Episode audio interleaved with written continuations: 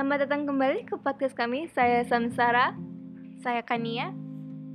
Saya Tim. dan ada juga Radi Rizal, editor kami. Kami setelah su- sudah kembali setelah mereview uh, uh, karya oleh Kania Maharani. Dan kali ini kami akan membaca naskahnya. Ini adalah santet tanpa nama pengirim. Silahkan duduk dengan nyaman. Dan juga siapkan makanan untuk menemani.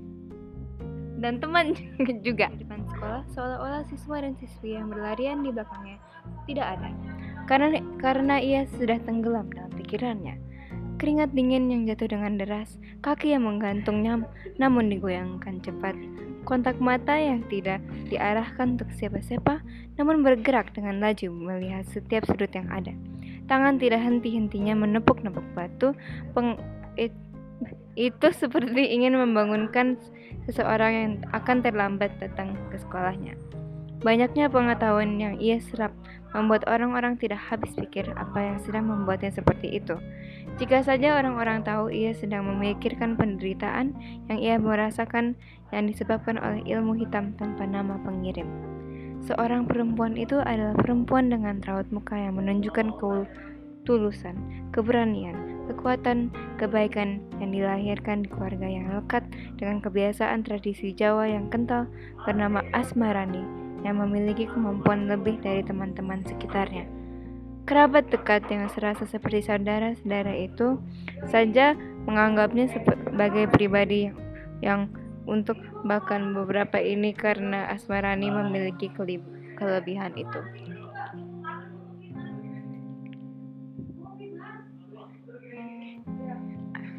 Teman-teman dan guru Asmarani mengetahui kelebihannya sejak Asmarani duduk di kelas 1 SMA di SMAN Banyuwangi 1. Pada saat itu mereka sedang melaksanakan karya wisata bersama kakak kelas. Guys, ini ada yang lagi recording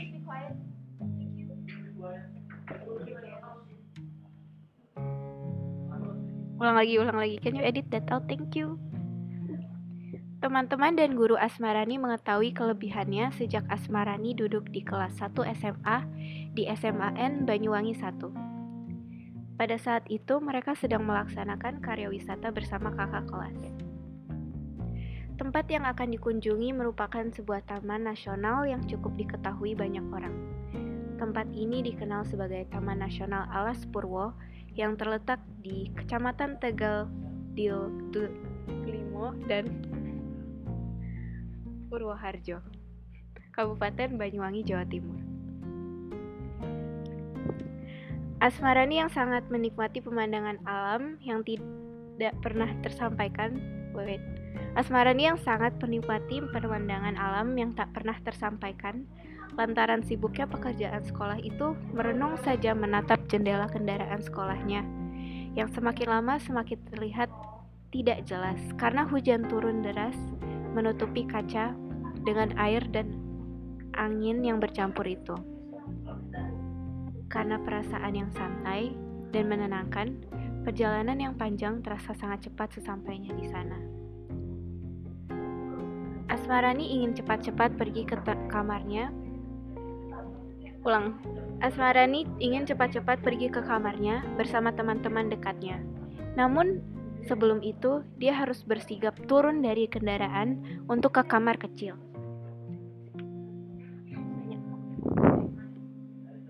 Mau ke mana? Tanya teman dekatnya bernama Nani. Mau ke kamar mandi? Kenapa? Mau temani aku kah, Nik? Enggak tuh. Ya sudah hati-hati kamu. Tempat ini kan dekat Alas Purwo. Jangan jauh-jauh dari rombongan. Jawab Nani yang takut sahabatnya terkena musibah. Oke. Dengan suara keras yang menggema di lorong kepada penjaga penginapan yang juga kebetulan seorang juru kunci untuk Alas Purwo. Sembari teman-teman sekelasnya sedang berdiri menunggu diberi perintah oleh guru yang bertanggung jawab atas siswa-siswi. Melihat Asmarani dengan bulu kuduk yang mulai berdiri, mereka berpikir, Padahal kan tidak ada siapa-siapa di lorong yang berdebu dan usang itu. Nak, kamu bisa melihat yang seperti itu? Jawab bapak penjaga penginapan itu. Sejak itu Ula Asmara ini dikenal sebagai si siswi paranormal. Lagi-lagi Asmara ini bertingkah aneh. Belakangan ini gadis belia yang hanya bicara dengan kerabat-kerabat dekatnya itu sering sekali jatuh sakit. Seringkali bergumam sendiri sambil menatap tembok di lorong sekolah dan sering kali menjatuhkan barang-barang dari badannya yang dapat dibilang barang tajam dan tidak lazim jika seorang siswi membawa barang-barang ini. Kerabat dekatnya pun juga sering menemuinya hanya sebatas basa-basi belaka seperti kamu nggak apa-apa Asmarini hanya sekedar memberi suapan pada rasa ingin tahu yang lapar. Santet, juga dipanggil sisan. Leken tidak bisa diingkari bahwa masyarakat di Indonesia tidak bisa dipisahkan dari apa yang namanya mistik dan ilmu hitam. Percaya tidak percaya, hal-hal semacam itu masih ada dan terus dipraktikkan hingga sekarang. Mereka melakukan itu untuk mendapatkan kekuatan, kekayaan, atau bahkan balas dendam kepada orang yang tidak mereka sukai. Tapi mengapa Asmaran yang menjadi korban masih menjadi sebuah misteri? Perasaan yang membuatnya badan santet entuk, santet semar, santet gatel, dan santet petaka. Para makhluk ini makhluk jin yang sering dijadikan kurir. Biasanya adalah banaspati, berwujud bola api yang diperintahkan mengirimkan santet atau teluh kepada target. Atas perantara Banaspati inilah kemudian masyarakat umum mengenalnya sebagai sosok astral yang cukup mengerikan, ganas, dan bersifat mematikan. Perasaan yang membuat badannya bergetar.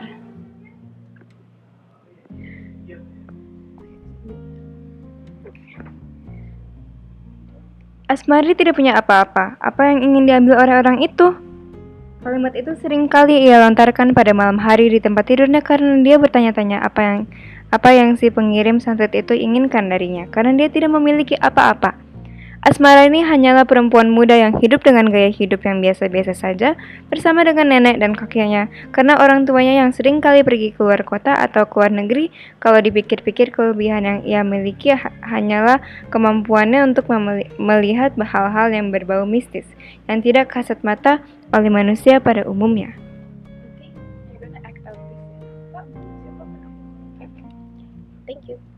Asmarani yang dahulu pendiam sekarang sudah berani berbicara di depan banyak orang. Hanya untuk menceritakan pengalamannya yang tidak satu pun orang bisa menjelaskan. Mengapa hanya dia yang menderita? Dan mengapa dia yang menjadi target untuk hal apalah ini? Karena dia sendiri merupakan orang yang menjaga kelakuannya.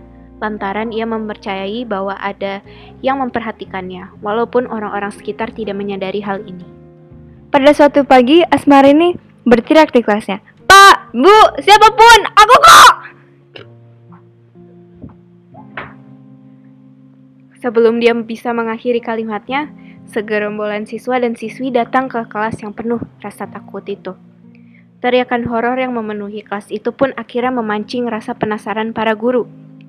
Bergegaslah mereka ke dalam tempat kejadian teror itu.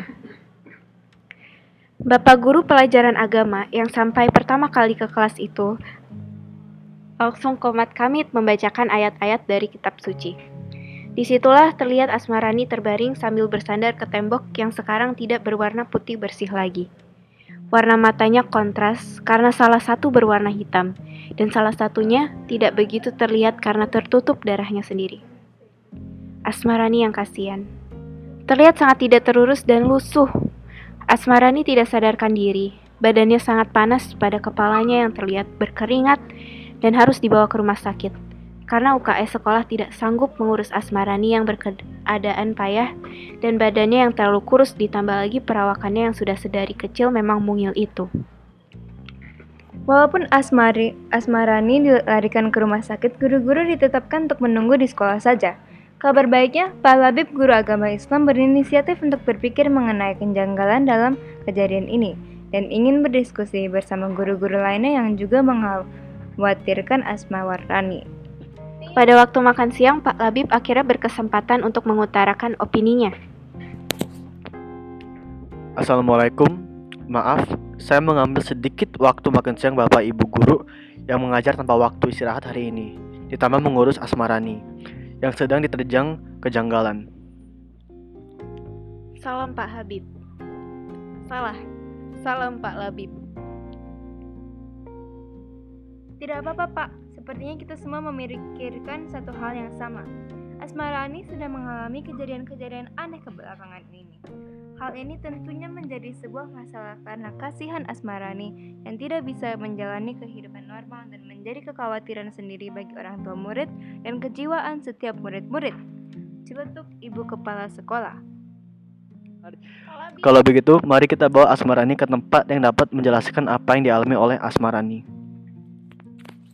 Jawab Pak Labib. Mohon maaf, Pak Labib. Memangnya Asmarani mau dibawa ke mana? Ke mana lagi, Bu? Ke mana lagi, Bu? Saat ini yang terpikirkan oleh saya hanyalah mengunjungi Ustadz yang saya kenali yang sering kali berhadapan dengan masalah seperti ini.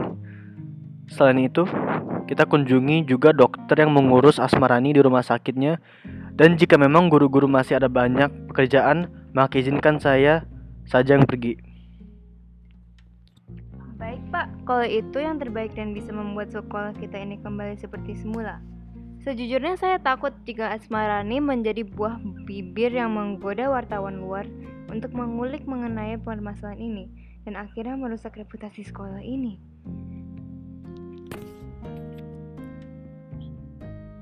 Jawab ibu kepala sekolah sambil menyeka keringat di dahinya sambil meraba-raba tangannya dengan cemas. Sore itu juga Pak Labib pergi menemui Ustadz yang terkenal atas kemampuannya itu. Bertanya-tanya layaknya wawancara, Pak Labib memulai pertanyaan yang lebih serius. Ustadz, Ustadz, ada, so ada seorang murid di sekolah yang kebetulan saya wali kelasnya. Seluruh sekolah belakangan ini mengetahui bahwa ada yang aneh dengan dia. Namanya Asmarani. Yang saya tahu, dia juga mempunyai kelebihan untuk melihat yang tidak yang tidak yang tidak kasat mata. Jujur, kejadian ini membuat satu sekolah menjadi khawatir untuknya. Juga untuk murid-murid lain, Pak. Pak, ada foto. Pak, ada fotonya. Ya, Pak, ada.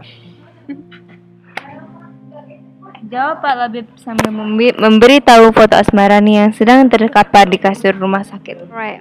Ustadz mengamati dengan teliti raut muka Asmarani yang merasa cemas. Mengamati dari matanya yang dibuka secara paksa oleh dokter dan melihat yang berada di matanya. Pak, kalau saya lihat ini disantet, Pak. Jawab Ustadz dengan nada yang tinggi. Kok bisa, Pak? Bisa dilihat tidak siapa yang Kok bisa, Pak? Bisa dilihat tidak siapa yang kirim.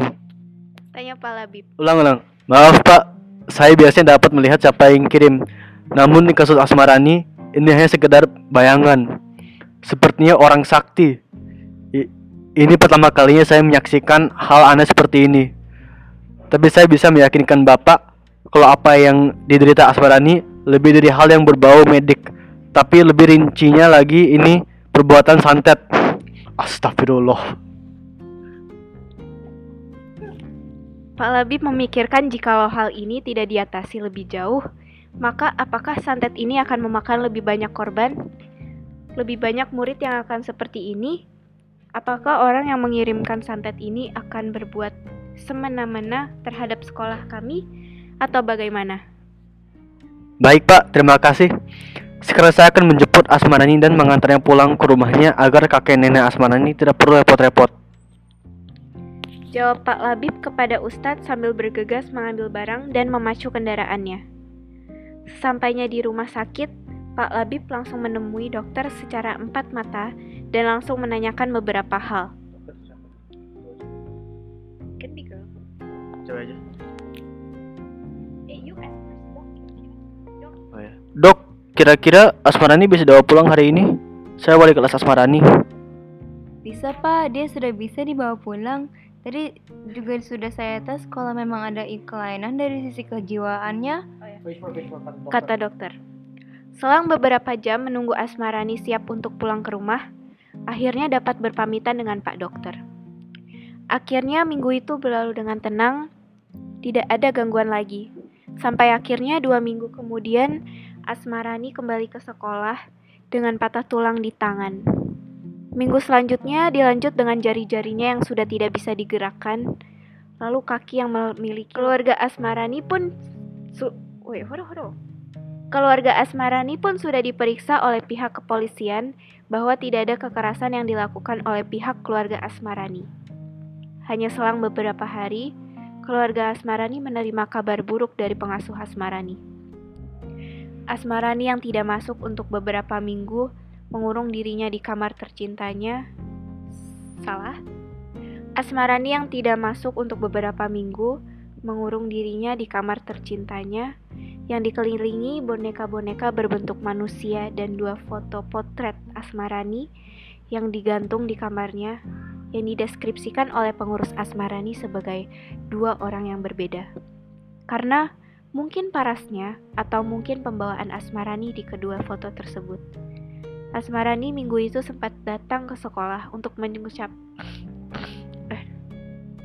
Asmarani minggu itu sempat datang ke sekolah untuk mengucapkan terima kasih untuk semuanya yang ada di sekolah yang telah membantunya semasa dia terkena serangan-serangan yang tidak masuk akal itu.